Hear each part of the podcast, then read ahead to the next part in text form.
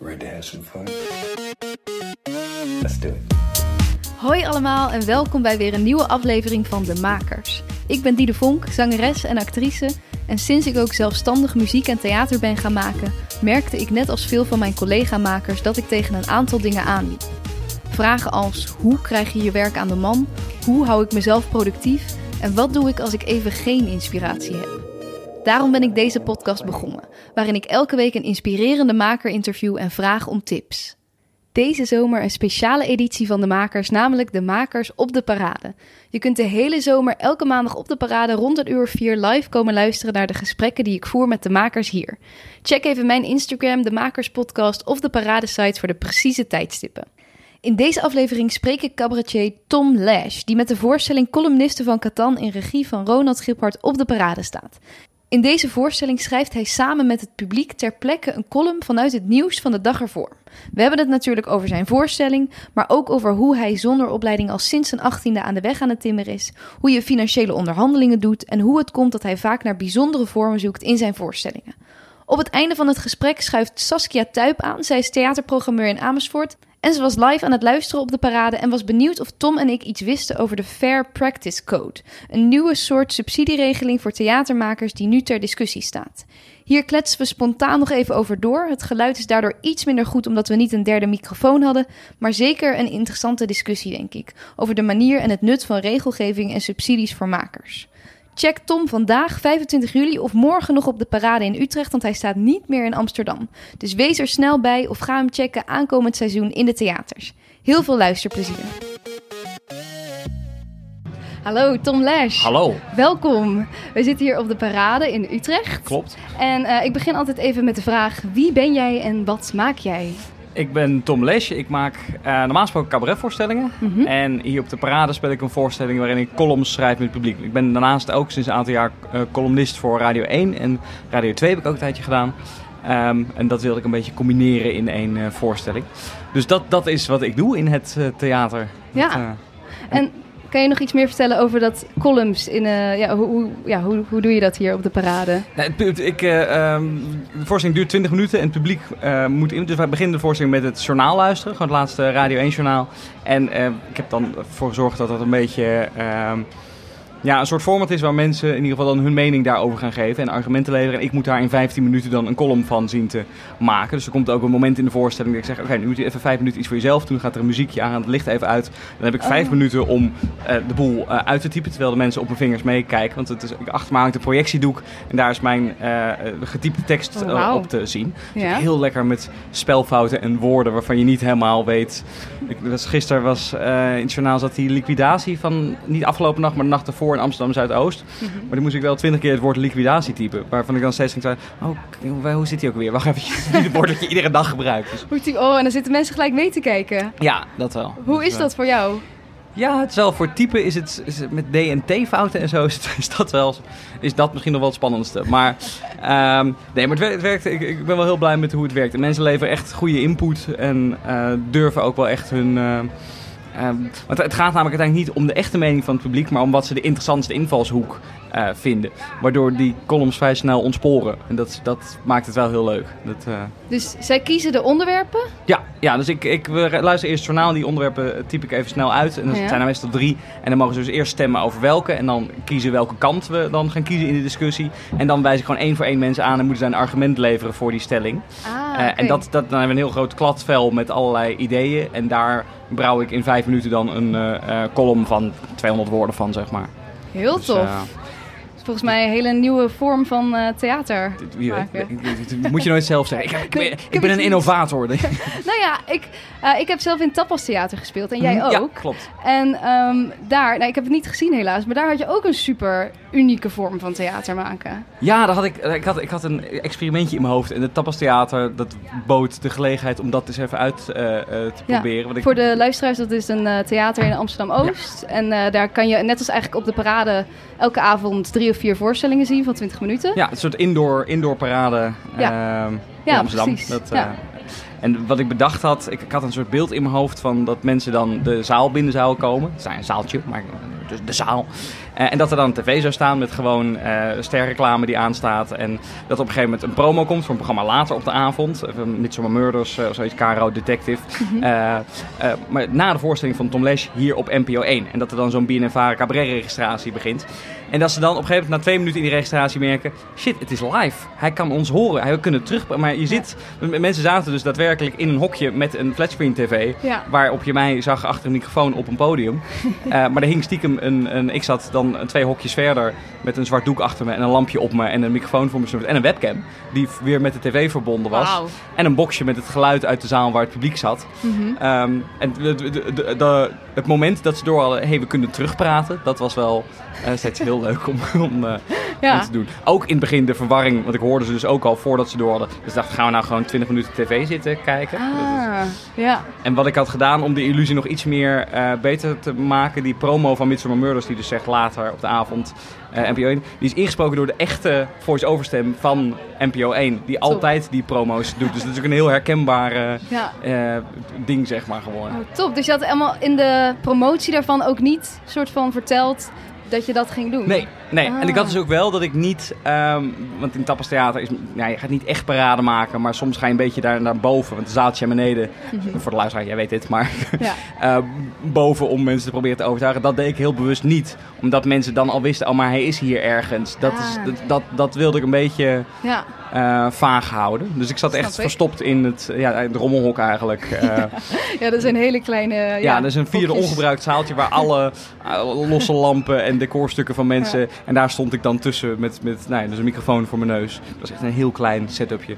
En een laptop waarvan ik alles bestuurde. Dus dat, Heel tof. Maar ben je dan ook echt bewust op zoek elke keer naar, naar een nieuwe theatervorm? Nee, of is nee volgens mij is dat als je, als, je, als je gaat zoeken naar iets, dat, dat, dan klapt iedereen dicht. Hm. Ik, had meer, ik had dit op een gegeven moment, uh, eigenlijk voor mijn avond van de voorstelling had ik dit bedacht. Ik had ineens dat beeld in mijn hoofd. Alleen uh, het, ik vind het nog steeds een heel leuk idee, maar de grap is er na een half uur wel vanaf. En voor een avond van de voorstelling wat, zou dat niet dragend zijn. Dus daarom ben ik, dat heb, zelfs met dit columnschrijven is ook ooit een idee geweest toen ik mijn langere voorstelling maken was. Dan dacht ik ook, ja, dat gaat ook in 90 minuten niet interessant blijven. Maar daarom ben ik heel blij dat ik in Tapas en niet op de parade die gedachtenspinseltjes toch nog... Het zijn een soort spin-offs van mijn, van mijn echte voorstelling, zeg maar. De, de, de vormideeën die het niet gehaald hebben, maar toch wel leuk zijn om in een kortere variant nog even te doen. Dat, ja. Oh, dat is wel leuk. Ja, dat je daar het zijn deleted scenes eigenlijk. Ja, dat, precies. En ja, een nieuw experiment. Dat je dat gewoon even ergens kan uitproberen. Ja, en dan hoeft het ook niet gelijk 90 minuten interessant te zijn. Dat scheelt wel heel erg. dat... dat... is zeker. Dat is wel weer een nieuwe uitdaging dan. Ja, en nou, ik heb natuurlijk altijd als ik uh, zo'n gesprek voorbereid, dan ben ik zo een beetje aan het inlezen en mhm. zo. En uh, nou, voor jou, van jou kon ik vooral veel uh, recensies vinden, maar best wel weinig over jouzelf of zo. Gewoon normaal hoor je iets van, oké, nou die heeft daar en daar gestudeerd, toen oh, ging dit en dat doen. Ja, dat heb ik dan weer niet gedaan. Dus dat, dat nee, dat dacht ik al. ja. Ik kon vinden dat je in 2012 uh, eh, dus de kameretten hebt gedaan. De jongste uh, finalist ooit. Ja, het schijnt. Dat, of, toen ik 18 was. Dat... 18. Uh, ja, kan je iets vertellen van hoe jij bent begonnen? Waarom? En... Ja, ik, heb, ik, heb, ik kom uit Den Haag eigenlijk. En ik mhm. heb heel lang toneelcursussen gedaan bij het Korenhuis. Dat is een soort cultureel cursuscentrum in, in Den Haag, de Prinsgracht. En um, dat heb ik eerst echt van mijn zevende tot mijn zeventiende uh, gedaan. Gewoon ieder jaar. En dat was ook wat wel heel leuk. Je hebt eigenlijk twee jeugdtheaterscholen in Den Haag. Je hebt Rabarber, dat is heel bekend. Er komen heel veel mhm. bekende acteurs vandaan. En het Koorhuis. En Rabarber is meer, word je echt opgeleid tot... Uh, acteur. Tenminste, dan heb je gewoon een regisseur en een script. En dan gaat de regisseur zeggen wat je moet doen. Wat heel goed. Er zijn heel veel mensen die hebben Barber gezeten die GTS tegen gaan spelen of zo. Dat is voor die manier van werken heel goed. En bij Cora's wat leerde je veel meer maken. Dus we gingen ook steeds meer zelf. Uh, ik heb van de laatste twee voorstellingen die we toen deden, had ik gewoon de helft van het script geschreven. Okay. Uh, dus daar had ik wel een goede oefening in. En ik vond cabaret altijd wel interessant. Toen ben ik een keer gewoon begonnen met wat.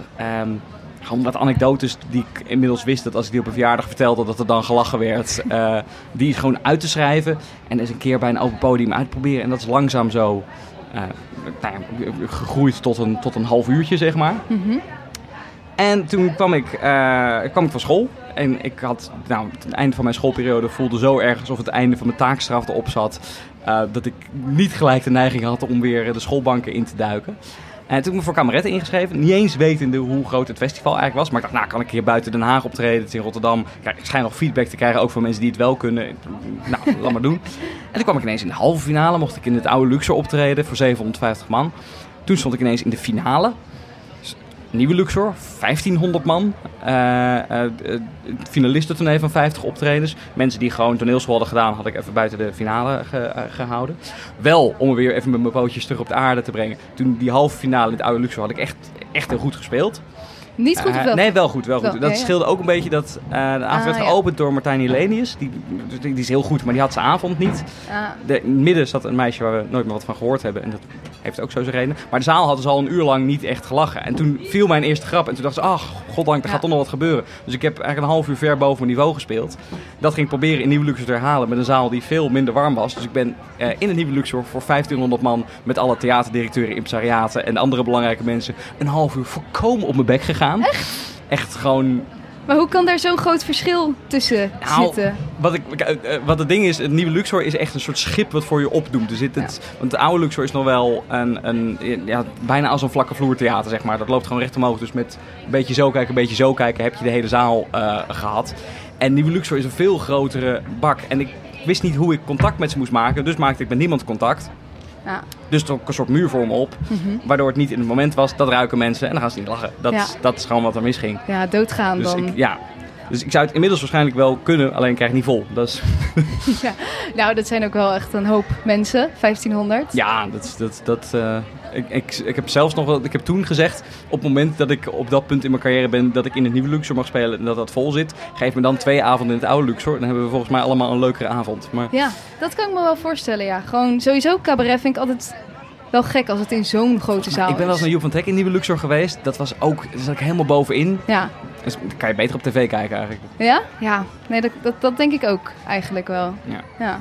Oké, nou ja, op je achttiende dus toen al kameretten, finalistentournee. Dus dan ga je met de andere finalisten... Ja, ja, was toen met René van Meurs en eh, Jelle den Turk, jongen uit eh, Mhm. Vlaanderen. Vlamingen. Een Vlaming. Die- een, Vla een Vlaming. En eh, dan speel je, speel je een half uur voorstelling. Daar is eigenlijk pas een soort van mijn leerproces begonnen. Want dan moet je Ja. ineens moet je het avond aan avond kunnen herhalen. Mhm. En dan merk je de eerste keer, tien keer, merkte ik ook dat ik, dat ik er niet in zat of zo. Dat en toen begon ik langzaam begon ik te merken waar, aan welke knoppen je kan draaien als een zaal niet vanaf het begin al eh, van- uit je hand eet, zeg maar. Ah, ja. Dus daar heb ik heel veel van geleerd. En heb je dat toen soort van zelf ontdekt? Of ben je toen ook met die andere jongens dat je het, nou ja, dat je het leert van Ja, elkaar? ook, ook wel. Ja, nee, zeker. Want je, je zit toch altijd in de coulissen naar elkaar te kijken. En ik Mhm. reed vaak met René reed mee terug. Want eh, hij had een auto. Ik was 18, ik had geen auto. En eh, met de trein kom je niet uit uit ieder gehucht weer terug naar Sesamstraat, zeg maar. Mhm. Dus, ehm, dus toen hebben we veel, veel over, eh, over gehad. En dat heel veel tips gegeven. Eh, ook weer dingen. Ik was, ben ook stond eigenwijs. Dus ook alweer dingen waarvan ik toen al besloot dat ik het niet met hem eens was. Maar Ah ja. dat, dat, maar zo, zo merk je, zo pik je een beetje de dingen. Denk, oh, hier kan ik wel iets mee, hier kan ik niet iets mee, hier verschillen we van mening over. Of daarover discussiëren. Mhm. Ehm, dat, dat is ook heel leerzaam. Dat, En nou ja, zo kan hij er misschien loopt een een beetje... Over je microfoon. Dat is Oh. heel leuk dit. Wow. Oh, ja, heel schattig.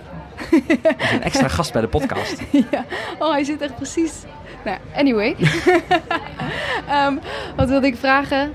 Eh, ja, nou ja, heb je dan, omdat je natuurlijk dus geen opleiding hebt gedaan, heb je soms het gevoel eh, dat je een mentor hebt gemist of dat je überhaupt dat systeem hebt gemist of helemaal niet? Nee, eigenlijk, eigenlijk niet. Ik heb, maar dit is een beetje een, een, een, eh, een stokpaardje van mij. Mhm. Dat ik vaak het idee, want er zijn natuurlijk wel uh, cabaretiers die toneelschool gedaan. En je hebt ook de Koningstheateracademie Mhm. nog.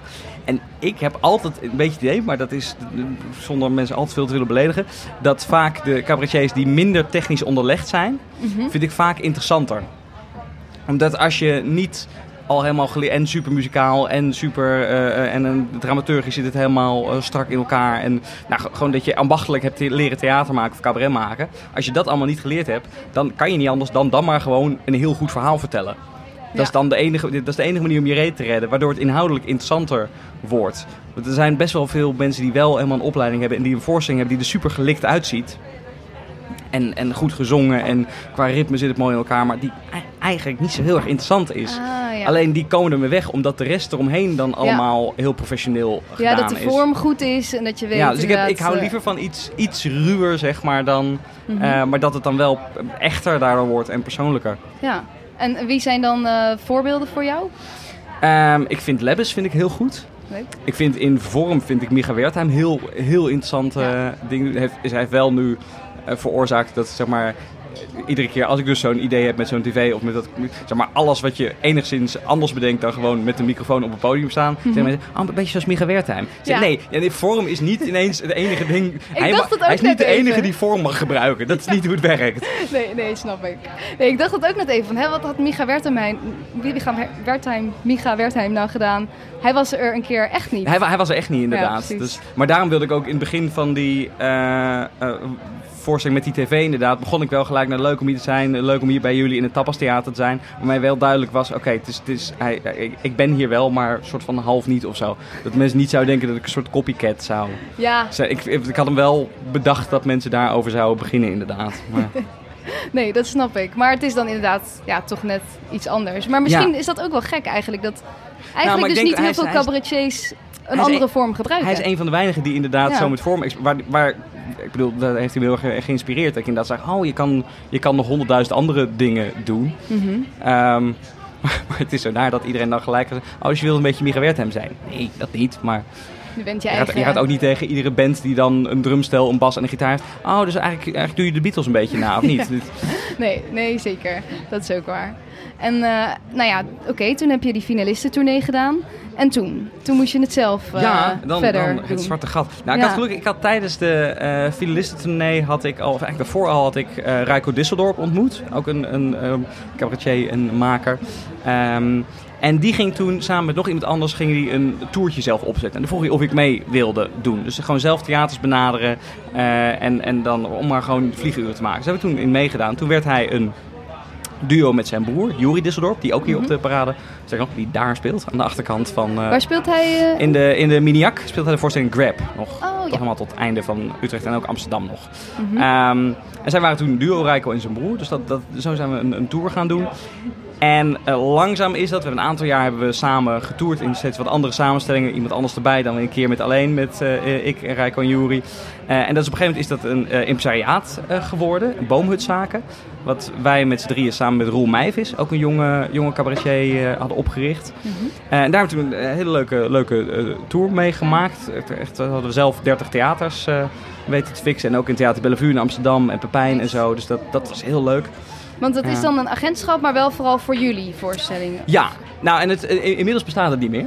Omdat toen eigenlijk na een jaar, Roel merkte toen dat hij eh, eigenlijk cabaret wel een beetje gezien had. Hij is heel jong begonnen. Hij, was, hij is op zijn achtste al, stond hij in het theater. Dat is, of zijn- nee, oh, achtste is over dertiende volgens mij. Maar echt, echt, echt heel jong. Ja, ja.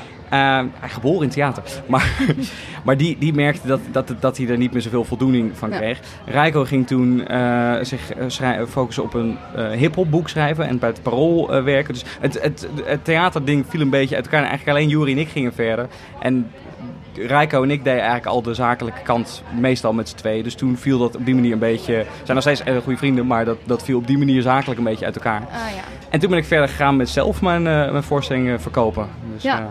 Maar toen had je dus wel al een beetje geleerd hoe dat moest Ja. misschien. Nee, want we hadden dat toen wel. Op een gegeven moment dachten we, gaan het professioneel aanpakken. Dus Ja. we hadden echt een, een grote Excel-sheet met alle e-mailadressen van alle theaterprogrammeurs van Nederland.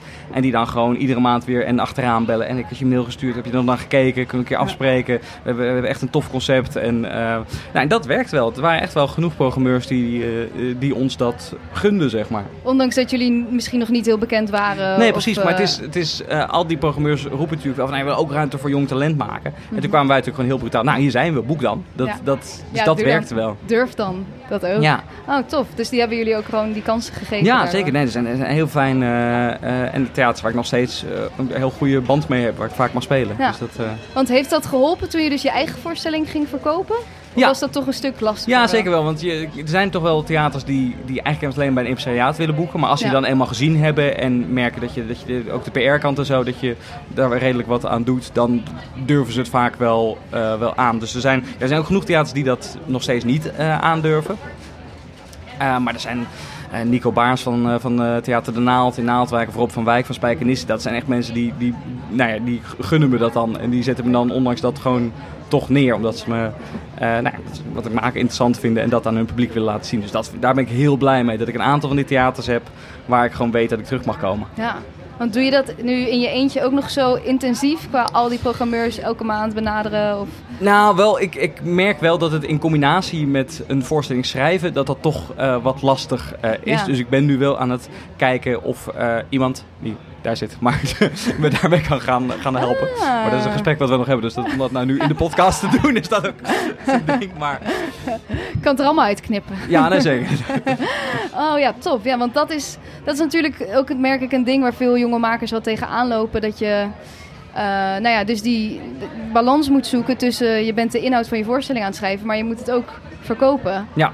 En hoe, eh, hoeveel procent zit dat bij jou, denk je? Ja, nee, uite- uiteindelijk ligt de focus dan toch op de voorstelling maken en niet om Ja. het verkopen. Want ik kan hem wel heel vaak proberen weg te zetten, maar als ik dan geen voorstelling heb, weet ik dat ik nooit meer terug mag komen. Dus dan liever minder spelen, maar wel een goede voorstelling maken. Liefst natuurlijk allebei, maar als Mhm. Ja. dan de, de keuze toch gemaakt moet worden, moet uiteindelijk wel de focus gaan naar de voorstelling eh, Ja, maken. ja tuurlijk. Nee, dat is, dat is ook zo. Maar ja, je bent gewoon eh, als maker nu wel, ja, heb je al die petten op. Ja, ja dat wel. Het, het, het is, het is soms druk en het is soms ook, eh merkt wel ongemakkelijk als je prijsonderhandelingen hebt en zo. Ja, dat is, het is toch ongemakkelijk om te zeggen, ik ben zoveel geld waard. Mhm.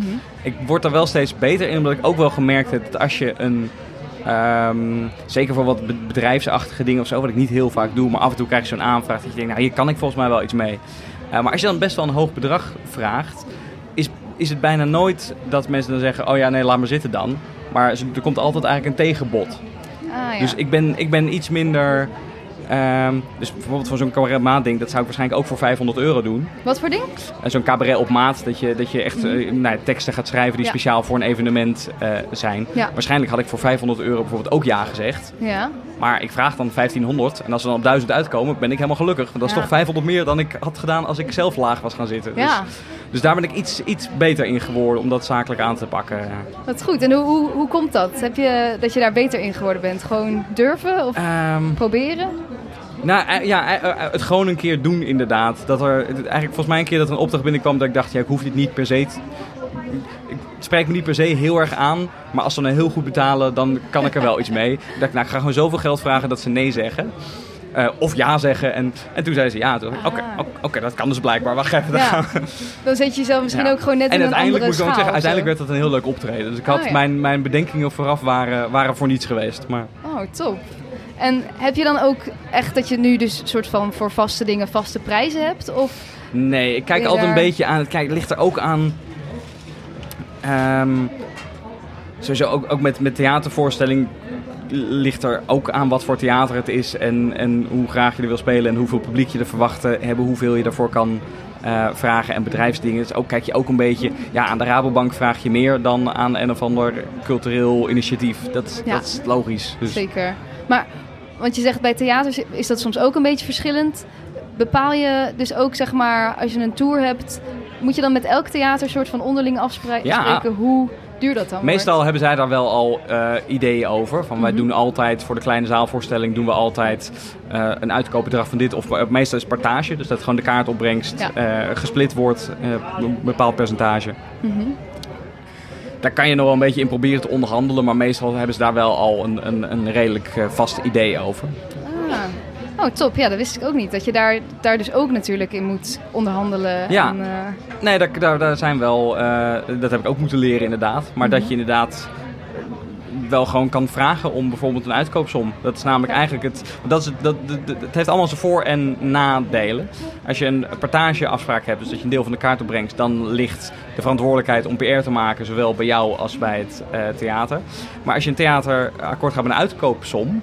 Dan ligt bij hen veel meer een druk om PR te maken. Want anders Ja. lopen ze er geld op. Als jij sowieso zeg 700 euro krijgt, ook als er twee mensen zitten, Mhm. dan gaat het theater natuurlijk extra zijn best doen om te zorgen dat er meer mensen zitten. Dus dat kan wel soms een, een als het lukt om dat te onderhandelen, kan het PR technisch ook een hele fijne zijn, want dan weet je dat zij ook harder gaan rennen. Precies, hoef je iets Dus- minder zelf eh, daar zo achteraan Ja. te zitten. Ah, dat is wel een goeie, ja.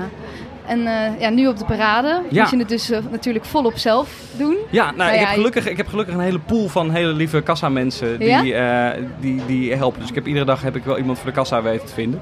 Wel echt al mijn vrienden voor gestalkt. En er zijn en heel veel Facebook berichtjes. En ook wel weer leuk dat er dan ook mensen uit, uit, soort van uit de krochten van je netwerk... dat je denkt, oh ja, ik heb jou vijf jaar niet gesproken... maar die meldt zich nu ineens aan om een dagje Ah. kassa voor mij te draaien. Dat vind ik dan heel grappig. Heel leuk. Ja, mensen willen ook wel helpen Ja, waarschijnlijk. zeker, zeker. Ja. En eh, dus dat, dat, daar heb ik wel wat, eh, wat hulp in. En natuurlijk vanuit de parade zelf ook. Ja. En dus doen in die mensen... zitten en zo. Precies, dat is ook natuurlijk hartstikke leuk. en doen die mensen van de kassa ook, helpen die jou ook met parade maken zelf? Of doe je dat actief zelf? Eh, nee, ik doe, doe het meeste, meeste wel zelf. Ik vind het ook wel leuk om... eh, ik heb dan ook dus in de voorstelling dezelfde blouse aan die ik op de poster aan heb. Dus dan zien mensen al dat er een Oh ja. connectie daarmee eh, is. En ik spreek gewoon... Ik heb wel eventjes geprobeerd met zo'n microfoon blaren, maar dat, dat schrikt mensen toch met name af. Dus ik spreek gewoon persoonlijk mensen aan. eh, Oh ja, gewoon van, hé, hey, ik speel zo daar en daar. En, ja, eh, nee, ja. Ik, ik, vraag, ik, ben, eh, ik vraag steeds mensen van, zijn, zijn jullie mensen met een mening? Zijn Eh, jullie mensen met een mening? ja, en, en wat zeggen ze dan? Eh, de meesten zeggen nee. en dan zeg ik, wilt u het anders leren? Dus, en dan geef ik, ja, ongeacht antwoord, ik geef gewoon een hele korte pitch van mijn voorstelling, uitleggen wat ik ga doen. En dan eh, zijn er wel regelmatig mensen die zeggen, nou, eh, hoe laat is het? Eh, nou, laten we het doen. En dan stuur ik ze door naar de kassa. Ja. Om, eh, dus de, de, de, de, de kassa-ondersteuning is niet zozeer op, op eh, parademaakniveau, maar meer de hele financiële afhandeling en de kaartjes verkopen. En ook dat terwijl ik de voorstelling speel, eh, eh, degene die de kassa doet buiten kan blijven om alweer kaartjes voor de volgende Ah. voorstelling te verkopen. Dus Ja. dat je, ik speel vrij strak achter elkaar. Mhm. Soms zitten maar 10 minuten tussen de voorstellingen. Dus 10 dat is minuten? lekker Oh. als, als er alweer wat eh, Ja. reuring is buiten, zeg maar. Zeker. Oh, dat is echt super snel op elkaar. Kies je daar zelf voor? Of, eh, Ja, ik wil wel. Ik, ik- ik weet een beetje de momenten dat het druk is en de momenten dat het rustig is, dat iedereen en wij dus ook gaan eten. En Mhm. op die momenten dat er dan veel mensen zijn, wil ik dan eigenlijk, als we indien mogelijk, zoveel mogelijk achter elkaar ja? spelen. Oh, slim. En dat, het kan ook, de voorstelling heeft geen enorme reset nodig in het decor of zo. Dat, Nee. eh, dus ik kan gewoon in één keer door in principe. En hoe werkt het dan? Want je, hebt, eh, nou ja, je kijkt dan naar het nieuws van de dag. Mhm. Maar heb je dan ook vaak dat het, eh, ja, dat het weer hetzelfde is dan? Nee, je hebt soms van die dingen die, die wel terugkomen. Hadden in Den Haag ah, was dat eh, met die, met die eh, boten die migranten hebben opgepikt en door de Italië waren tegengehouden. En dat was nu gisteren weer in het nieuws omdat Artsen zonder Grenzen een boot die kant op gaat sturen. Dus zo merk je wel dat onderwerpen die een beetje doorsudderen. Mhm. Eh, Iran zal ook nog wel later deze week vast nog eens een keer iets geks gaan doen. Dus die zal ook nog wel een keer weer daarin, eh. Erin zitten. Dus ik knip wel altijd, ik, ik neem altijd ja, drie of vier onderwerpen uit het journaal. Want ik knip wel de dingen eruit waar je geen mening over kan hebben. Dat er een aardbeving is geweest ergens. Ja, dat, Dat, ja, dat is, ja, daar kan je niet echt een mening over vormen. Dus dat, vind ik goed of slecht. Ja, meer aardbevingen doen. Dat, Ja. ah, oké. Ja, dus daar, eh, ja, daar heb je Dus een ik beetje wel wat, wat, gemaakt. wat, wat controversiële of wat politiekere onderwerpen of zo, waar je, in, waar je iets over kan. Dus een hele leuke was dat er, eh, was op de eerste dag hier, was net Jan van Zanen, de burgemeester van Utrecht, die een lachgasverbod eh, voor Utrecht had aangekondigd. Ja, dat is natuurlijk in Utrecht heel leuk om daar met de mensen over te hebben. Dus Zeker. Tof. En ehm, hoe... wa- Want je hebt jouw, jouw theatervoorstellingen zijn ook vaak over het vormen van een mening of over... Hoe, waar Ehm, komt die interesse vandaan? Nou, het is, wel, het is wel inderdaad. Mijn eerste voorstelling ging over ma- manipulatie. Dus dat heeft ook wel iets met. met eh, dus ja, ik- hoe je beïnvloed wordt. ja, dus ik ben wel een beetje inderdaad bezig met hoe mensen denken, hoe mensen tot hun ideeën komen. Mhm. Eh, eh, dat, dat is wel, begint een soort terugkerend thema te worden, inderdaad. En ik vind het gewoon altijd leuk als er iets gebeurt in een zaal. Dus dat mensen niet alleen naar iets zitten te kijken, maar dat ze echt in die zin iets meegemaakt hebben. Dat, Ja. dat, en dat is hier ook. Dus je hebt nu wel echt een, een helder ding wat ze. eh, nou ja, wat je in een zin kan navertellen. Wat ging je doen? We gingen een column schrijven en toen. Nou goed, de clue van de voorstelling, die ik nu niet ga verklappen. Maar dat, eh, Ja, precies. Dat ze echt actief meedoen. ja. En nog over jouw voorstelling. Je hebt Mhm. gewerkt met eh, Ronald Giphart. Ja. Wat tof. Ja, Hoe- vond ik ook. Hoe is die samenwerking eh, gekomen? Ehm, dat, is, eh, dat is heel grappig gaan. Ik had dit idee bedacht. Mhm.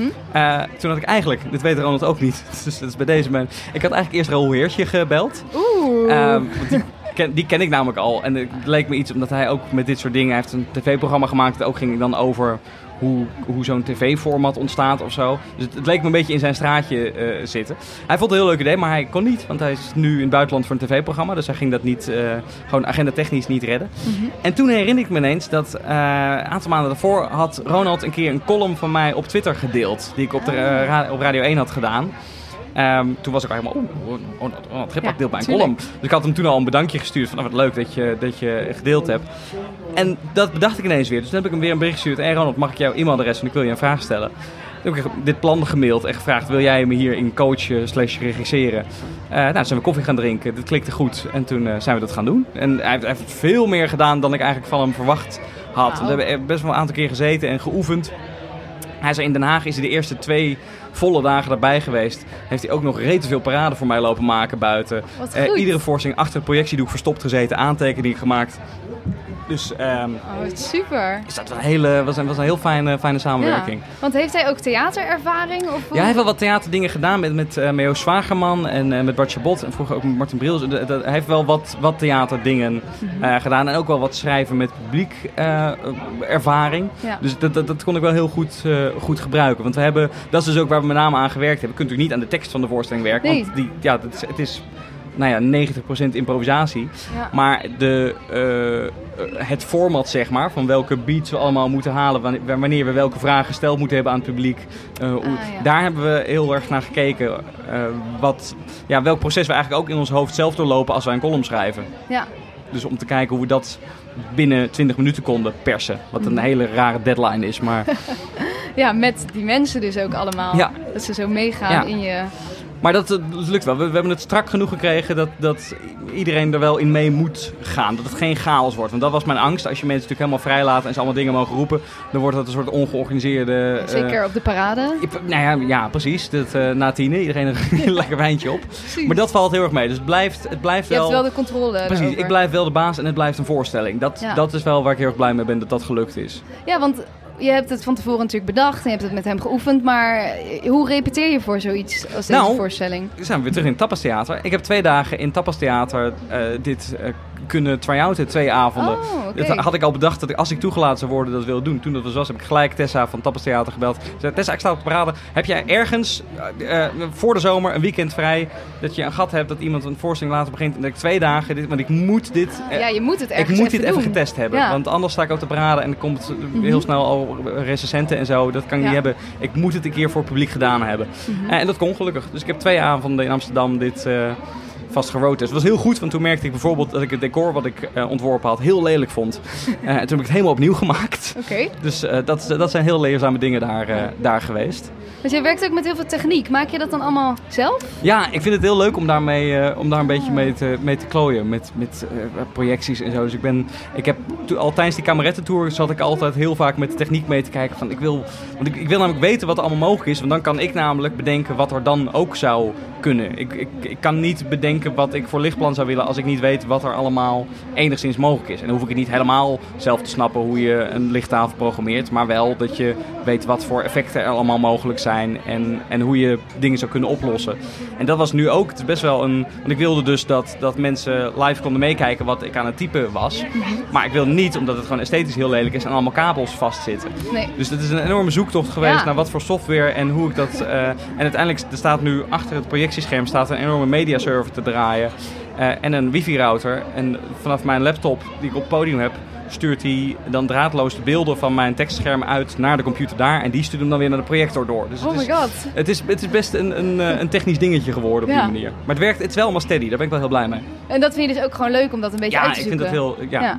En bij je pitch hier op de parade, toen je het aan de programmeurs moest gaan vertellen en zo, wist je dat toen al allemaal dat het, hoe dat ging werken en dat het ging werken? Ik, ik, ik, ik deed alsof van wel, denk ik. een beetje, beetje doorheen bluffen. Dus ja. uh, nee, ik had nog niet helemaal alles. Ik wist wel dat ik iets met projecties wilde doen. En, en ik had dat. Nou, ik, ik, had, ik had wel redelijk bedacht welke kant ik op wilde, inderdaad. Mm -hmm. uh, maar hoe het er allemaal precies uit ging zien, dat had ik nog niet helemaal helder. Uh, dus dat is pas in het pro proces daarna gekomen. Ja, dus ze hebben jou ook gewoon een beetje zo dat vertrouwen gegeven nou, om dat Nou, nou, doen. nee. Oh. Ik was eigenlijk afgewezen. Oh. Dat was heel grappig. Ik, uh, want je hebt dan in december had ik een gesprek met uh, Ray en, uh, ja, en hij John. zit toevallig ook hier. Oh. Hoi. Ja, Dat was een heel leuk gesprek, weet ik nog. Toen hebben we nog stukjes van het Brexit-debat zitten kijken. Dat, oh, top. Ja, nou goed. Ray zit daar en die kijkt nu weg. Maar... Um, hij weet het nee, niet en meer. Toen, en toen kreeg ik een, een mail, een paar maanden later. beste, best, nou ja, helaas niet toegelaten. wegens grote aantal aanmeldingen kunnen we niet op iedereen individueel, maar wel bedankt voor de, gewoon standaard mail. Ik dacht, oké, okay, nou jammer. Een week later kreeg ik op maandag 1 april een mail. Beste artiest, zoals afgesproken sta je deze zomer op de parade.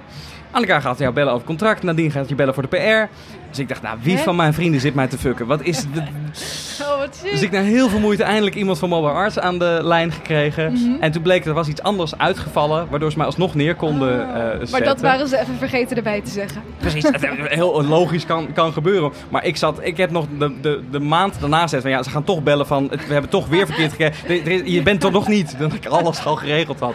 Oh. Dus, ehm, maar volgens mij is inmiddels, eh, in- inmiddels is het vertrouwen er wel, geloof ik. Dus, eh, Oh, wat goed. maar dat was een leuk, dat was een leuk traject ernaartoe. ja. ja, dus je was het eigenlijk net niet geworden, maar je wist dus ook niet dat je het net niet had geworden. Je had gewoon Nee, die mail nee. die iedereen had Ja. gekregen natuurlijk. Ja, maar toen melden zich heel veel mensen aan. Dus het is natuurlijk logisch dat, dat, dat niet alles er geprogrammeerd kan, eh, Nee. eh, kan worden. Dus ik was, ik was er ook niet boos over. Ik vond het wel jammer. Maar, maar goed, toen stond ik er ineens wel. Dus toen was het helemaal een soort dubbele mindfuck. Maar, eh, Wauw, te gek. dus, ik- maar ik ben heel blij dat ik er alsnog mag staan. Ja, is het, ja, het is je eerste keer parade. Ja. Is het iets wat je altijd al hebt willen doen? Of?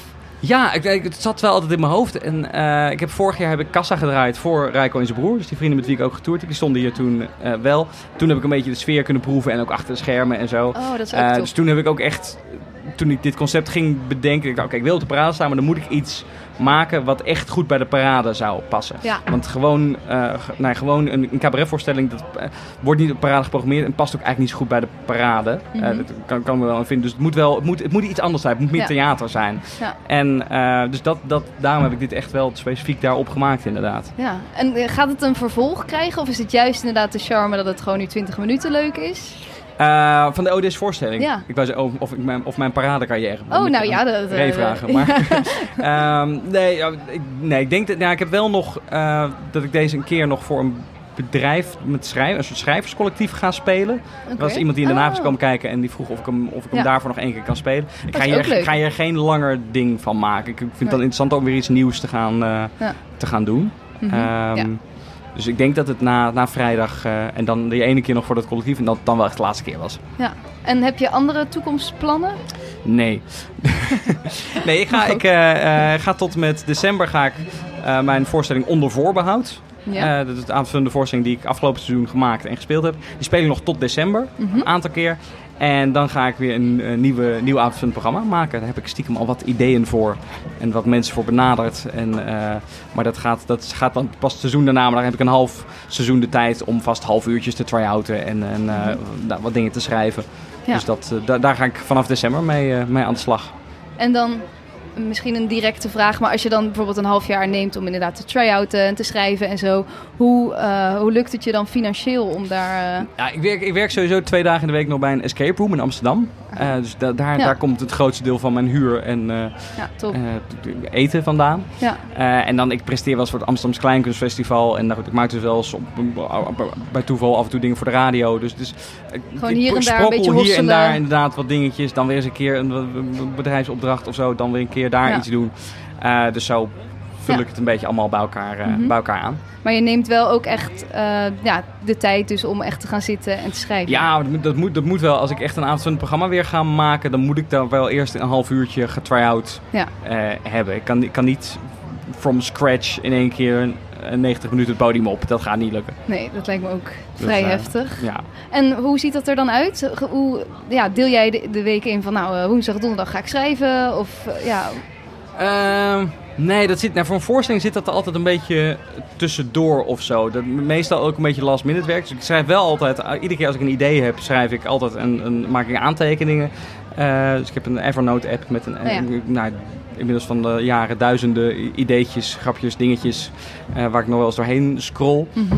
En dan heb ik vaak wel een, een, ook een breder idee van ik wil dat de voorstelling over gaat. Of hoe ik wil dat het eruit ziet of zo. Soms begint het ook alleen maar met een, met een beeld wat ik, eh, wat ik heb. Eh, en dat begin ik dan uit te werken.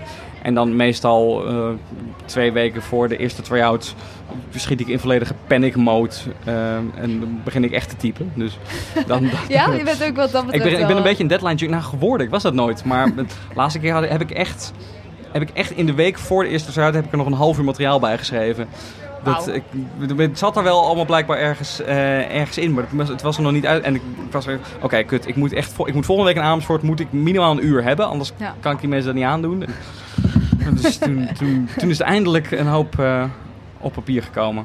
Ja, ik kan me dat wel ja, voorstellen ook. Ik vind het zelf ook heel moeilijk om inderdaad al zo'n half jaar van tevoren of zo... dan Ja. heeft het geen noodzaak. Dat weet ik dus ook dan- niet hoe ik dat zou... ehm, dat is grappig, omdat ik nu met Ronald heb eh, gewerkt. Die vraagt Mhm. af en toe, "Moet je- w- w- heb je niet de ambitie om een keer een boek te schrijven? Oh. Eh, en die heb ik wel, maar ik zou het heel lastig vinden om... A, als je niet echt een harde deadline hebt. B, als je niet zeker weet of het dan gepubliceerd gaat worden. Kijk, als ik voor theater iets maak, dan weet ik al... Oké, ik sta in ieder geval dan en dan en dan...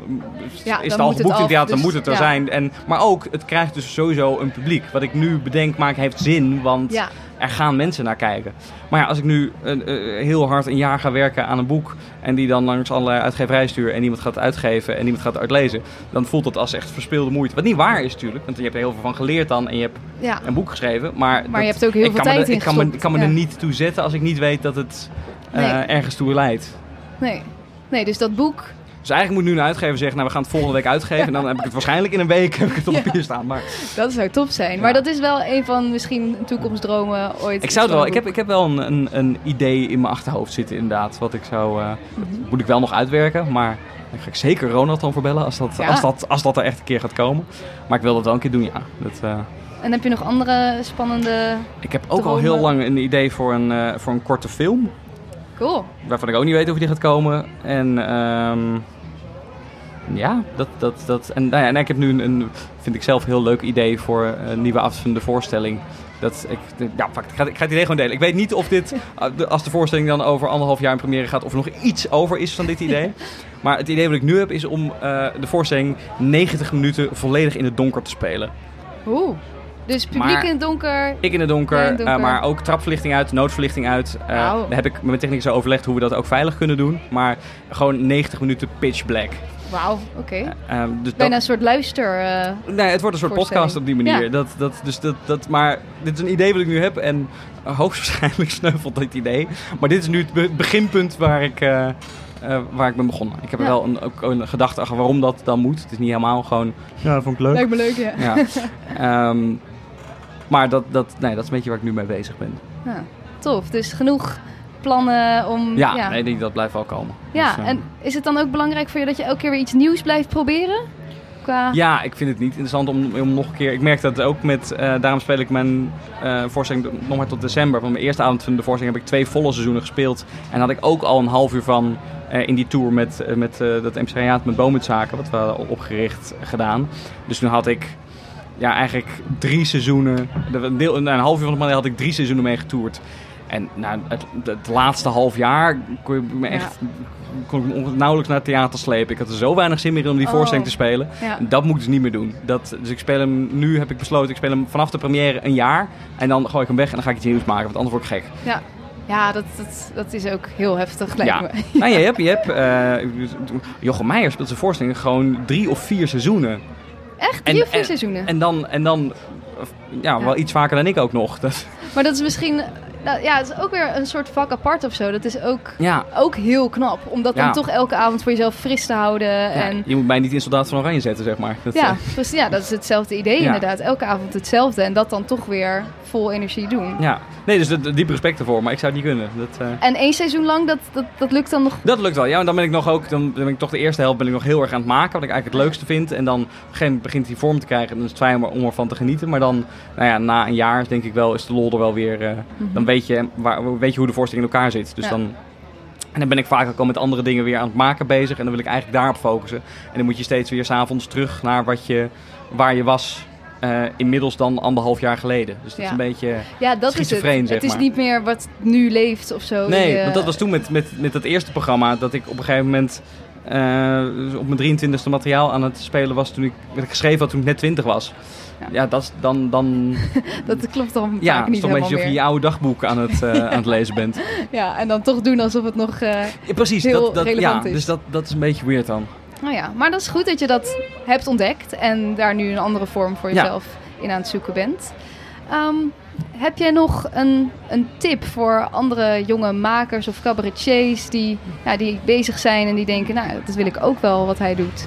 Ja, ja, volgens mij gewoon moet je, moet je zorgen dat je echt een helder plan hebt. En dan mensen gaan aanschrijven die je daarmee kunnen helpen. Of theaters die je verder kunnen helpen. Of plekken die je verder kunnen helpen. Maar je moet gewoon... Ik heb, ik heb Ronald toen benaderd met een heel helder plan. Ik wil dit en dit maken op dat en dat festival. Eh, ik wil dat het er ongeveer zo en zo uit gaat zien. Ik heb hier en hier hulp mee nodig. Eh, ik wil jou daarvoor vragen. Want hier en hier en hierom. Ik denk dat je dat goed kan. Zou je dat leuk vinden?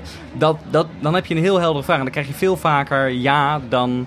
eh, op, dan, dan als je een soort algemeen ding. Ik, oh, ik zou graag een keer bij jullie optreden of zo. Ja. Dat, dat, dat, want dan krijgen ze heel veel mails. Maar als je een theater echt schrijft van ik wil heel graag bij jullie spelen. Het liefst in die periode, in die zaal. eh, want ik heb een voorstelling die past volgens mij heel goed bij jullie theater. Want jullie hebben een jonge doelgroep of een oude doelgroep. Of weet je, volgens mij pas ik in jullie programmering. Ehm, dan kom je vaak veel verder. Dus zorg dat je er eerst zelf goed over nagedacht hebt. En dat je dan een heel helder plan kan aanbieden. Ja, precies. Dat je weet wie je benadert en waarom precies die en wat je hun kan bieden. Ja, en dan, kan, dan gaan er best wel veel deuren voor je open volgens mij. Ja, dus als jij nog niet een heel helder plan hebt, dan zou je ook nog niet zo snel iemand benaderen. Nee, ik wil wel eerst inderdaad eh, zelf weten wat ik wil gaan doen en waar ik dan eh, eh, hulp bij nodig zou Ja. hebben. Of, of, en dat is, bij theaters ligt dat iets anders, want daar wil je natuurlijk gewoon spelen. Maar ik wil bijvoorbeeld wel heel specifiek of ik in een theater wil try-outen of dat ik er juist specifiek na de première wil spelen. Ah, dus dat, dat is wel een... eh, En waarom kies je dan voor try-outs het ene theater en voor... Eh try-outs vaak sowieso de wat, wat kleinere zaaltjes natuurlijk. ja. En vaak theaters die ik al goed ken en waar ik ook weet dat er... eh, bijvoorbeeld Theater Pepijn is een, is een ideaal try-out eh, podium. En ik kom uit Den Haag, dus dat is ook nog een soort... Ah ja. Dus daar zou ik eerder eh try-outen Mhm. dan in de kleine zaal van Theater de Stoep. Wat alweer een bak van 250 man is. Daar, daar had ik heel bewust besloten, ik wil heel graag komen spelen. Maar na de première. Want Ja. hij, hij moet wel af zijn dan. Dit is niet een zaal waar je nog Nog even een eventjes beetje... een beetje kan, Ah, kan ja. draaien. Tof. Oké. Ehm, ik zit even te denken, moet ik je nog wat vragen? Eh, weet ik niet. Ja, heb je, heb je nog iets wat je, wat je kwijt wil? Had ik nog iets moeten vragen? Oeh. Ehm, nee, weet ik niet. Nee. Nee, nee ja, dat is ook goed. We hebben het al over veel dingen gehad, volgens we- mij. Ja, we hebben bijna over alles gehad. Dat, eh, Ja, nou, mooi. Ehm, ik eindig altijd even met wat eh parade dilemma's en met een doorgeefvraag. Oké, Dus eh Tarik en Tim hebben voor jou een vraag bedacht. oké. En jij mag een vraag bedenken voor de volgende. Dat is nog niet zeker wie dat wordt, dus dat mag een beetje een, ja, een algemene vraag zijn. Eh, mag alles zijn wat je wil. Ik zal eerst even de dilemma's voorleggen Ja. en dan krijg je daarna de doorgeefvraag. Oké. Ja? Dan kan je in je hoofd alvast gaan eh, nadenken over je eigen vraag. Oké, eh, zweefmolen of pofferkraam? Poffertjeskraam. Ja? Ja. Camping of thuisslapen? Camping. Ja? Die was snel, hè? ja, die was heel snel. Hey, ik vind het bij, bij, het, eh, bij de parade experience horen dat je dan ook gewoon een, een volle week hier onderdompelt in. eh, en dat betekent niet dat je iedere keer de doorzak s'avonds uitgezet hoeft te worden, maar wel, ja, het hoort er wel een beetje, een beetje bij. En zit je dan eh, ook in een tentje? Gewoon? Ja, zeker. Ja, het, het be- het begon als tentje, maar ik sta onder een boom waar heel veel vogels in kakken. Dus ik heb nu een soort plaggenhut. Dat is Oh eigenlijk wat er gebeurd is. Oh, wat fijn. dus die moet ik even schoonmaken vrijdag, maar, eh, voor ik hem inpak. maar toch gewoon een tentje. Zeker. En eh, nou ja, elke avond doorzakken of eh, vroeg naar bed? Ehm, ik ben tot nu toe wel iedere avond naar de doorzak gegaan. Kijk. Ik weet dat ik één avond niet kan. Ik ben donderdag moet ik om 12 uur op Radio 1 weer een column doen. Ehm, misschien is het wel handig als ik daar niet helemaal nog half shitfeest aankom. Dat is Mhm. wel een professionaliteit of zo.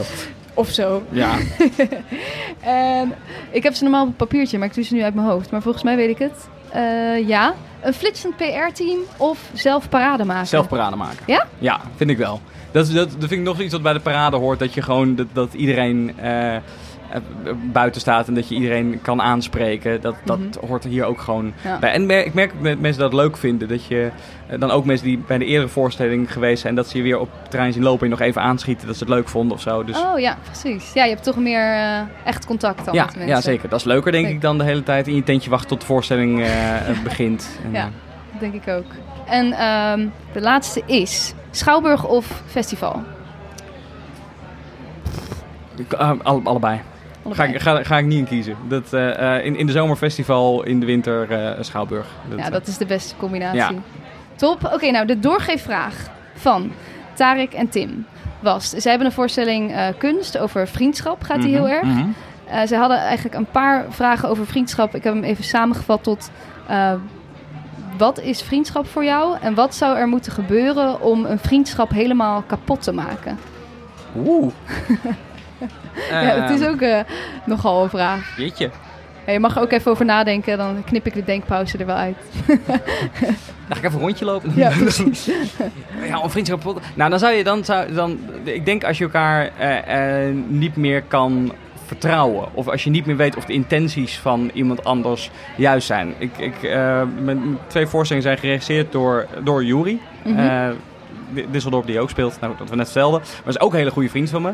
En waarom die samenwerking en een vriendschap zo goed werken, is omdat wij eh, ook heel goed kunnen botsen met elkaar. Zeker als we aan het werk zijn, dan kan dat voor buitenstaanders soms op ruzie lijken. Maar dat is, we kunnen dat doen. eh, of hele harde grappen over elkaar eh, maken. Omdat je weet dat de intenties goed zijn. Mhm.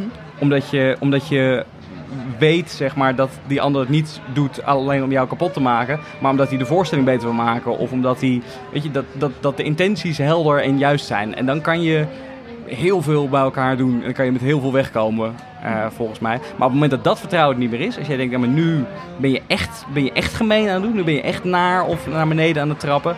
Dat zou het moment zijn dat dat eh, niet meer kan, volgens mij. Oh, mooi, helder. Dus... Zijn er hier, eh, hier nog mensen die een vraag hebben aan Tom, toevallig? Willen jullie nog iets weten? Ja, Wel? vertel. Oh ja. ja. Wacht, oké, er komt even een eh, vraag uit het publiek. Er komt gezellig iemand bij zitten. Hallo, hi. Ehm, het is een beetje een zijspoor en ik ben benieuwd naar eh, jouw mening daarover. Je hebt het nieuws vast gevolgd, er is veel te doen rondom de Fair Practice Code. En, of nou, ik zie een opgetrokken wenkbrauw. Eh, een paar steekwoorden? Oké. Ehm, ervan uitgaande dat de arbeidsmarkt voor theatermakers of creatievelingen er niet al te best voor staat, ehm, is er een, een mooi plan om de sector daarin gezonder te maken. Op een aantal waarden is dat gestoeld en de minister heeft nu eh, gesteld in haar cultuurplan eh, dat dat een subsidie-eis moet worden. En daar is behoorlijk veel om te doen. Maar ik zie dat het jou eh, compleet ontgaan is. Ik heb hem helemaal gemist. Ook voorzichtig hoor maar met dat, zijn oh, sorry. Ik zal, ik zal hem heel houden. Ik zal hem heel houden. Dat, eh, nee, oh, ik heb hem helemaal gemist. Dat, ehm, Want maar die ik, ik weet, ik, ik, maar ik heb ook nog nooit subsidie aangevraagd. Dus ik zit ook iets minder in de regelgeving wereld daar omheen. Dat, ik, weet, ik weet niet zo goed hoe dat werkt. Eh, Dus- Wat is de, de inhoud? Is het idee dat eh, zeg maar de, om een eerlijkere theatermarkt te creëren, dat je dus een subsidie hebt voor alle theatermakers dan? Of? Nee, nee, dat niet zozeer. Het gaat erom dat, ehm, dat makers naar waarde beloond gaan worden. Dus het heeft voor een deel natuurlijk te maken met eh, financiën. Maar het heeft ook te maken met duurzaamheid, met solidariteit, met een hele diverse kunst- en cultuursector. Ehm, dus daar is het, op, op vijf dingen is het gestoeld eigenlijk. En als je ehm, niet als subsidieafhankelijk bent, dan nog denk ik dat het je werk eh, raakt. Omdat ik jou net ook hoor vertellen van, goh, ik ben bezig met mijn voorstelling te verkopen en ik ben daar beter in geworden. Ik noem mijn prijs. Maar vervolgens zeg je ook, goh, ik ben ook heel veel eh, werk naast dat maken aan het doen. Ik, er komt zoveel meer bij kijken. Krijg je daar ook voor betaald? Hoe, hoe ga je daarmee om? Hoe gaan je opdrachtgevers daarmee om? En dus is die Fair Practice Code is een, ehm, een, een middel of een tool eigenlijk wat, het, eh, wat je helpt om met je opdrachtgever anders in gesprek te gaan. Ik werk zelf voor een vlakke vloertheater en die hebben bij ons getry-out in Amersfoort. Oh ja. Ja. Ja. Ehm, en ik, vraag, ja, ik zit zelf aan de publiciteit marketingkant. Ik zit op een veilige stoel en ik vraag me echt af oprecht hoe dat is voor onze makers. Ehm, hoe voor hen die toekomst er goed uitziet. Het is, als ik hem goed begrijp, ik heb dus nogmaals, ik heb hem compleet gemist deze, maar is het meer dat je aan de opdrachtgevers dan kan laten zien van kijk, ik, ik vraag hier zoveel geld voor, want ik ben zoveel tijd kwijt aan eh, de voorbereiding, zoveel tijd aan eh, de, de, de, de technische kant, zoveel. Dat je een soort uitleg eh, geeft waarom er een bepaalde prijs aan een cultureel product hangt? Of Ja, dat kan, dat kan een van de onderdelen zijn. Ja, dat, dat een van de onderdelen zijn. Ja, nou dat, ik denk wel dat dat helpt. Want ik denk wel vaak dat mensen... eh, soms, soms krijg je inderdaad een aanvraag binnen en dan... eh, willen ze inderdaad iets van, "Ah, we zouden graag willen dat je een uur op maat maakt over het onderwijs of zo. En dan eh, zeg ik, nou dat kan wel, maar dat, ik bedoel, een uur, dat is behoorlijk wat. Ik heb wel wat onderwijsmateriaal, maar niet genoeg om een uur te vullen. Dus moet, ik ga er zeker drie kwartier bij moeten schrijven. Ehm, dus dat, dat kost wel echt veel tijd en geld. Dus ik heb er sowieso twee maanden tijd voor nodig. En nou, echt wel een bedrag van 1500 euro. En dat mensen, oh, we zaten eigenlijk meer aan, aan 50 eh, euro te denken. Ik denk, ja, dan heb je echt, dan heb je echt niet begrepen hoe het werkt. Dat, Nee, precies. dus dus ik, ik denk als daar, als daar inderdaad wat meer regelgeving en dat dat helder wordt voor iedereen eh, komt, denk ik dat dat zeker een goed plan kan zijn. Maar ik denk ook dat je, als je een beetje stevig in je schoenen staat, dat zelf ook al eh, uit kan leggen. Ik, ik ga het namelijk gewoon niet doen voor 50 euro. En dan Precies. leg ik ook Dat uit. je waard bent en, en Ja, en ik kan het ook uitleggen waarom. Ik zeg, ik ben daar Ja. gewoon twee maanden wel flink wat tijd eh, aan kwijt. Eh, daar moet ik wel voor betaald worden. En anders, ja, jullie willen dit. Prima, ik wil er best aan meewerken, maar niet gratis. Dat doe ik niet. Dus dat, ik, ik, ik, ik weet niet zeker of het nodig is of daar dan ook weer overheid dingen tussen komen. Want je hebt namelijk ook wel weer, wordt het, is het alleen maar een tool of wordt het echt regelgeving? Dat er een soort minimumloon is? Ehm, Kunsten 92 heeft dit eh, geïnitieerd en zij beoogde leg uit en pas toe. Eigenlijk de manier, Mhm. ook, zo, ja, zoals jij net zegt. Eh, maar de minister heeft daarvan overgenomen. Hey, dat is inderdaad een eh, goede methode om te zorgen dat de sector gezonder gaat worden. Wij gaan het tot een, een vereiste maken voor sub- subsidie. En daarmee is de discussie losgebarsten of het zijn doel niet voorbij schiet. Want als je het tot een eh, subsidie-eis maakt, dus dat iedereen eerlijk ehm, verloond moet, dus ook voor de repetities, ook voor het, eh, het onderzoek, ehm, dan is er is er tijd, tijd niet meer geld beschikbaar. Gaat het dan niet ten koste van de makers en het aanbod en de, de, de kwantiteit? Nou, ja, dat omdat het daar dan het geld naartoe gaat. Ja. ja, dat is inderdaad wel een goede vraag. Ik weet het ook niet of dat echt zou helpen. Ja, het- Nee. het is wel goed dat er denk ik beter wordt gekeken naar gelijk van de eerlijke verdeling. Maar je had het ook over iets als duurzaamheid. Wordt er dan bijvoorbeeld als ik een voorstelling maak die heel duurzaam is, wordt daar dan, heeft dat dan meer kans om eh, gesubsidieerd te worden? Of hoe het, zit dat erin? Dan zie jij duurzaamheid misschien meer in de ehm, eh, geen plastic, dat soort dingen. En deze duurzaamheid zit er meer in hoe ga je duurzaam met elkaar om. Dus maak je projectafspraken voor een, één project. Of bijvoorbeeld als ik ehm, bijvoorbeeld een, een, een theater, zoals eh, waar ik voor werk. Eh, wij proberen als een eh, artiest of een maker voor het eerst introduceren. Om dat niet te doen vanuit het idee dat is één seizoen, dan ben je gekomen en dan ga je weer. Dan proberen wij een duurzaam eh, te zorgen dat je wordt opgenomen in het programma. Dat ze gaan kijken of we daar publiek voor kunnen vinden. Dus duurzaamheid zit hem ook in. Hoeveel ga je met elkaar aan en hoe zorg je ervoor dat dat niet heel vluchtig is. Dus dat je erop blijft investeren. Dus dat, daar zit duurzaamheid zit hem ook in. Dat vind ik wel interessant, inderdaad. Dat je echt een samenwerking dan met elkaar aangaat. Maar hoe zou een subsidie daarbij helpen? Ehm, nou, ehm, ja, hm, goede vraag terug aan mij. Ik zit, me dat even, ik zit te kijken of ik daar een goed voorbeeld voor kan eh, verzinnen. Ehm, als ik bijvoorbeeld kijk naar mijn eigen werkpraktijk, ik doe universiteit in marketing voor dat theater en ik doe dat al zo eh, lang en graag met liefde. Ehm, is dat ik weinig uitstapjes heb gemaakt. Voor mij is het belangrijk dat ik me wel blijf ontwikkelen in mijn werk. En ik volg nu een opleiding, leiderschap in cultuur, samen met eh, een studiegenootje van mij. Wij zijn aangehaakt daarom. Ehm, en ik vind het heel erg belangrijk, mijn werkgever vond het belangrijk om daar eh, wat ruimte in het budget voor vrij te maken. Zodat ook du- duurzaam omgegaan kan worden met mensen die werkzaam zijn in de culturele sector.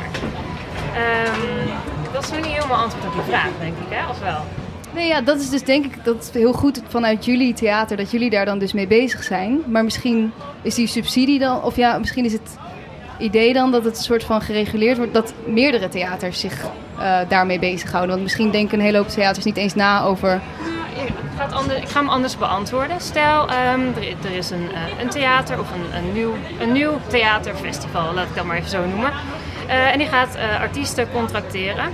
Dan is het belangrijk dat het conform eh, cao's gaat gebeuren. Een aantal sectoren in de creatieve industrie hebben die cao's, een aantal ook niet. En een aantal daarvan worden ook nu gemaakt. En vooral in de muziek scene gaat dat wel heel erg belangrijk zijn, omdat daar de grootste onderbetaling eh, van muzikanten plaatsvindt op dit moment. Wat ik wel, ik, ik, ben, ik ben helemaal voor eh, ehm, dat iedereen goed betaald wordt. Dat, dat zeker. Dat, nee, vooral. daar ben ik tegen. Dat, eh, uitbuiten die handel. Maar nee, nee wel, maar wat ik wel ook een beetje inherent vind aan de cultu- culturele sector. En wat ik er juist ook mooi aan vind, is dat geld niet altijd de belangrijkste reden is. Als ik in dat nou, zeg voor, voor een bedrijfsaanvraag, voor de, dat ik dan wel op mijn strepen ga staan voor geld.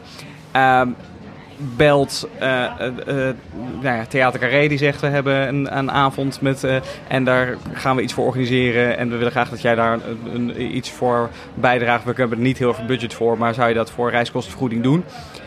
Aan de ene kant kan je dan afvragen, Jezus Carré, hallo, waarom heb je geen geld? volgens mij heb je stoelen zat.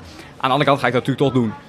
Want het, het, het gaat. Kijk, moet, in principe moet het nooit het voordeel van je opdrachtgever zijn dat jij leuk werk hebt. Want dat is vaak het argument van ja, maar het is toch ook een beetje je hobby. Ja, natuurlijk ook. Maar dat betekent niet dat dat. Dat is mijn voordeel, niet van jullie. Maar um, ik, ik soms doe je ook gewoon dingen omdat het uh, leuk is of heel erg leerzaam. Volgens mij heeft Alex Ploeg dit ook een keer gezegd: op, optreden moet uh, altijd aan, op drie dingen getoetst worden. Betaalt het goed? Is het heel erg leerzaam? Of is het op een plek of ding wat heel erg goed voor mijn carrière is? En het moet eigenlijk uh, aan, aan één, één of twee van die drie wel minimaal ja. voldoen. Wil je ik twijfel of je één of twee zei eigenlijk. Ik denk ik twee niet, dan. Ik, ik, denk twee. Ik wil hem niet misquoten. Maar dat... Uh, um, Geldt dat ook in je carrière als je richting de 40 gaat? Kan je nog steeds dan diezelfde afweging maken tussen leuk, leerzaam of dat het voor je basisinkomen belangrijk is? Ja, denk het wel. Ja, ik, denk, ik, ik denk dat, dat, dat, dat, dat als er soms zal er misschien een project tussen komen dat je denkt, dit is, dit is heel tof om te doen of heel leer. Nou, ik heb bijvoorbeeld, ik heb deze zomer heb ik, uh, niet deze zomer, vorige zomer alweer, heb ik in Portugal opgetreden op een festival, uh, een soort Nederlands theaterfestival in the middle of nowhere in Portugal. Daar kreeg ik helemaal niks voor betaald.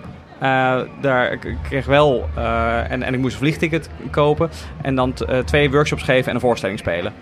Dus financieel heb je er helemaal geen reet aan.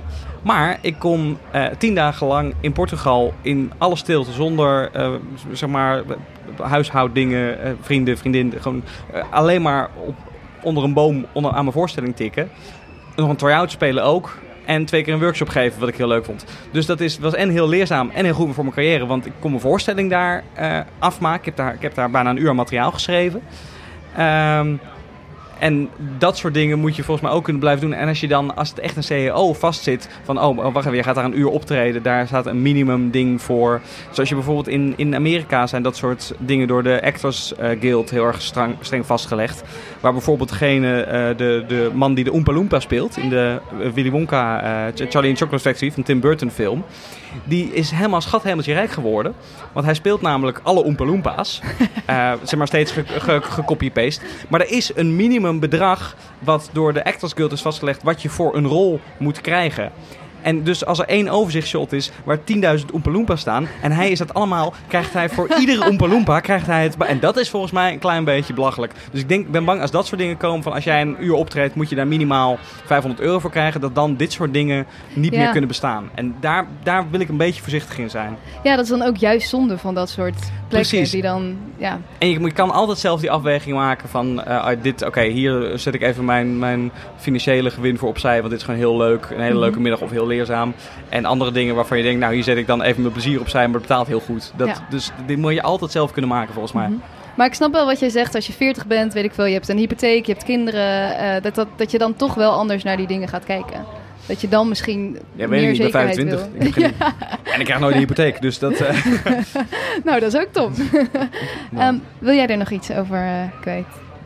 Nee, dankjewel. Het stellen van een vraag. Nee, superleuk. Ik vond het uh, heel tof om het ook even zo vanuit een andere kant uh, een vraag te krijgen. Dus uh, hartstikke bedankt. Dankjewel. En jij ook bedankt, Tom. Ja. ja, ik heb alleen nog even de vraag. Wat ja. is jouw doorgeefvraag? Ja, dat is mijn doorgeefvraag. Ja, ik weet dus natuurlijk nog niet aan wie ik die ga stellen.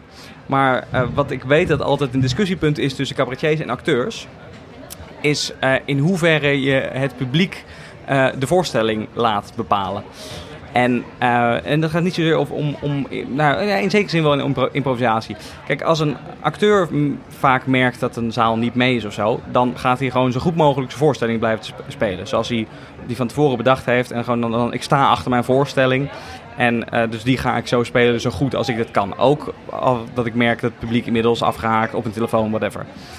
Uh, cabaretiers zullen zijn meer met het eindresultaat bezig. Dus de boodschap en of mensen een leuke avond hebben gehad. En de boodschap misschien nog wel iets belangrijker.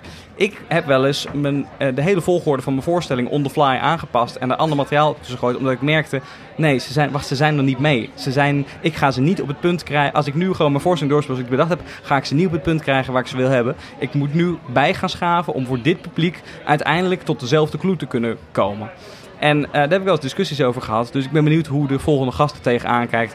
Ga je als een publiek niet meegaat bijsturen of spelen wat je gemaakt hebt en waar je achter staat? Goeie vraag, denk ik. Heel interessant. Ik ben benieuwd. En uh, heel erg bedankt ja, voor dankjewel dat ik mocht komen. Dankjewel. Ja. Dat was hem weer. Ik vond het weer een tof gesprek. Leuk om te horen hoe Tom zijn eigen weg heeft gevonden. Ik denk dat het sowieso een interessante discussie is of je als cabaretier een opleiding nodig hebt. Ik denk persoonlijk wel dat het je een hoop kan geven en leren, maar ik snap ook zijn bezwaren. Knap hoe hij het van zo'n jonge leeftijd eigenlijk al op zijn eigen houtje aan het uitzoeken is. Dat is natuurlijk ook een hoop hosselen, maar dat is het uiteindelijk voor iedereen. Zoiets als financiële onderhandelingen word je waarschijnlijk beter in naarmate je het meer doet. En wanneer je zekerder wordt van jouw werk en hoeveel tijd je erin hebt gestopt, durf je vanzelf meer te vragen. Ook nice dat hij zich helemaal verdiept in verschillende technieken en theatervormen en hier heel veel voldoening uithaalt. Zo durft hij andere dingen uit te proberen. Die Fair Practice Code is zeker iets waar ik nog even in wil duiken. Ik ben heel benieuwd wat dit voor gevolgen kan hebben voor ons als jonge makers. Verder heb ik het in het gesprek met Tom een paar keer gehad over het Tapas Theater. Een superleuk theatertje in Amsterdam waar je dus elke avond, net als bij de parade, naar een aantal voorstellingen kunt kijken. Zij bestaan nu toevallig één jaar en in verband met dit jubileum mochten vaste gasten hun top 5 favoriete voorstellingen kiezen van het afgelopen jaar. En mijn eigen zelfgeschreven muziektheatervoorstelling Everybody Happy over de zoektocht naar geluk, successtappenplannen en geluksgurus zit daarbij. Wat betekent dat ik volgende week 1 en 2 augustus zelf weer in het Tapas Theater te zien ben. Dus ben je benieuwd geworden naar mij en wat ik zelf maak? Superleuk. Kom sowieso langs om het toffe theaterconcept van Tapas Theater uit te checken en wellicht dus ook naar mij te kijken. Heel erg veel dank aan Tom voor dit gesprek. Ga zijn toffe voorstelling Columnisten van Catan zeker nog even checken op de parade in Utrecht. Tot volgende week bij De Makers. Vond je dit een leuk gesprek? Abonneer je dan op de podcast en volg de Makers Podcast op Facebook en Instagram. Delen en reviewen is heel erg fijn en laat het me vooral weten als je nog gasten of vragen hebt die je graag wilt horen. Volgende week staat er weer een hele bijzondere, inspirerende gast voor je klaar. Deze podcast werd gemaakt door mij, Diede Vonk, en de muziek is van David Zwarts. Tot volgende week bij De Makers.